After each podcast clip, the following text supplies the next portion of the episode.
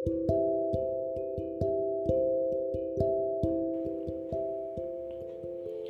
నేస్తాలు. నిన్నటి కథలో సవరవాడికి దేవుడు కల్లో కనిపించి చెప్పాడు కదా మరి తర్వాత ఏం జరిగింది? కల వచ్చిన వెంటనే సవరవాడు కన్నులు నులుముకుంటూ లేచి భార్యలిద్దరిని లేపాడు. ఈశ్వరుడు చెప్పిన మాటలు వాళ్ళకు చెప్పగానే వాళ్ళు ఆశ్చర్యం పొందారు. దేవుని మహిమలు తెలిసిన పెద్ద భార్య ఇటువంటి కలలంటే ఎంతో నమ్మకం.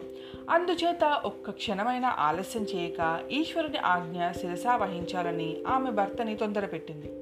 తెల్లవారి లేవగానే ఇంకా ఆ స్థలంలో నిలవకుండా భార్యలిద్దరు వెంటబెట్టుకుని సవరవాడు ఇంకో అడవికి కాపురం మార్చేశాడు. ఈ విచిత్రాన్ని రాజుగారితో మనవి చేయటానికి ఆ రోజే పట్నం వెళ్ళాడు. పట్నంలో ఉన్న వాళ్ళంతా సవరవాడు చెప్పిన కథ విని చాలా ఆశ్చర్యపోయారు. చెట్టులో శివుడు ఉండటం ఏమిటని సవరవాడు పట్టణంలో ప్రజలు అందరూ కలిసి కోటలోకి వెళ్ళి రాజుగారితో చెప్పారు. వాళ్ళు చెప్పిన మాటలు వింటే రాజుగారికి కూడా ఆశ్చర్యం వేసింది.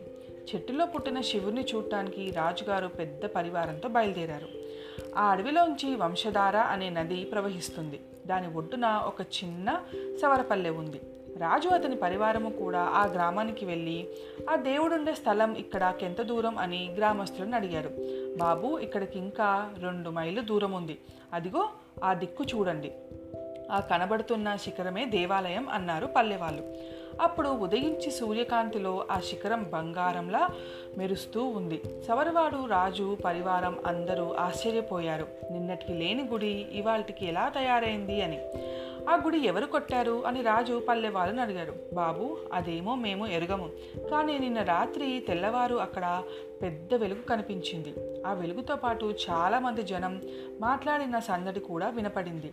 మేము అందరం అదేమిటో చూద్దామని కొంచెం దూరం పోయేసరికి దారిలో పులులు సింహాలు ఎదురై మమ్మల్ని ముందుకు పోనిచ్చాయి కాదు. అందుకని తిరిగి వచ్చేసాము ఉదయం లేచి చూద్దాం కదా అక్కడ గుడి కనపడింది. ఈ విధంగా గుడి కట్టడం మానవుల వల్ల కాదు తప్ప తప్పకుండా ఇది దేవతలు చేసిన పనే అనుకున్నాము. ఇంతే మాకు తెలిసినది అని ఆ పల్లె వాళ్ళు చెప్పారు.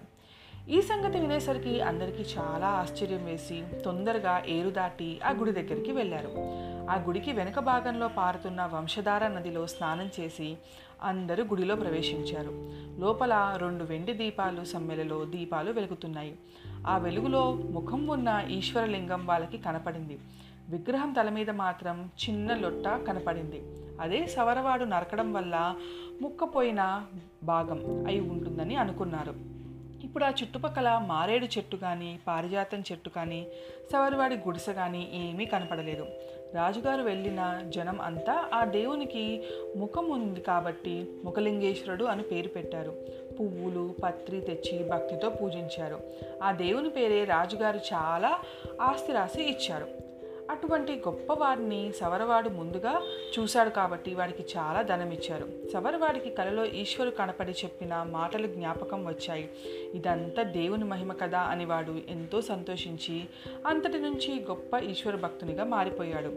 గుడి తయారుగానే ఉంది కాబట్టి రాజుగారు దేవుణ్ణి అనేక మంది అర్చకులను నియమించారు. ఆ అర్చకులందరూ అక్కడే ఇల్లు కట్టించి ఇచ్చారు. ఇళ్ళని చేరి అది ఒక గ్రామంగా తయారైంది. ఈ విధంగా వెలిసిన ఆ గ్రామానికి కూడా ముఖలింగం అని రాజుగారు పేరు పెట్టారు. సవరవాడు గుడిసె వేసుకున్న నివసించిన ఆ అడవి ప్రదేశంలో ఈనాడు ఈశ్వరుని ఆలయం వెలిసింది. అక్కడ ఎల్లప్పుడూ అతి వైభవంగా అర్చనలు అభిషేకాలు జరుగుతూ ఉంటాయి. శివరాత్రి నాడు ముఖలింగేశ్వరుడికి జరిగే గొప్ప ఉత్సవం చూడటానికి రెండు కళ్ళు చాలవన్నమాట. కొంతకాలం అయిన తర్వాత భూమి దున్నుకునే వేళకి నూతులు తవ్వుకునే వాళ్ళకి ఎక్కడికక్కడే బోరడని శివలింగాలు కనబడుతూ వచ్చాయి. ఆ ఊరి చుట్టూ ఎక్కడ చూసినా శివలింగాలే. ఒక్కొక్క శివలింగానికి భీమేశ్వరుడు సోమేశ్వరుడు అంటూ పేర్లు పెట్టి రాజుగారు ఎన్నో ఆలయాలు కట్టించారు. ఇప్పటికీ మనం వెళ్ళి చూస్తే ఆ వంశధార నది ఒడ్డున తోటల్లోన కొన్ని ఇళ్ళల్లోన శివలింగాలు కనబడుతూనే ఉంటాయి. ఇక్కడ దొరికే లింగాలు కోటికి ఒకటి తక్కువగా ఉన్నవని ఆ గ్రామ పెద్దలు అంటున్నారు. అదీగాక వంశధార నది గుడికి ముందు కాకుండా వెనుక వైపు ప్రవహించడం కూడా ఒక లోపమేనట. ఈ లోపాలే లేకుండా ఉంటే ఈ గ్రామం కూడా కాశీతో సమానమైన మహత్తు కలిగి ఉండేది అని వారు ఉద్దేశం. మూడు సంవత్సరాలు వరుసగా ముఖలింగేశ్వరం దర్శనం చేసినట్టయితే కాశీ విశ్వేశ్వరిని చూసినంత పుణ్యం వస్తుందని మూడేళ్ళ పాటు తప్పకుండా వంశధార నదిలో మునిగితే గంగా నదిలో స్నానం చేసిన పుణ్యం వస్తుందని అక్కడ ప్రజలు ఇప్పటికీ నమ్ముతున్నారు. పాపాలు కాశీ వెళ్ళక్కర్లేకుండానే అక్కడికి వెళ్ళినంత పుణ్యం సంపాదించుకోవటానికి ఇది ఎంతో చక్కటి అవకాశం. ఈ క్షేత్రం మనకు దగ్గరగా ఉత్తర విశాఖలోనే ఉన్నది కనుక ఆ ప్రాంతానికి వెళ్ళినప్పుడు ముఖలింగేశ్వరిని తప్పక చూసిరండి. ఇది నేస్తాలి వాళ్ళ కదా. మళ్ళీ ఇంకొక రేపు కలుసుకుందాం. మీ జావిల్లి.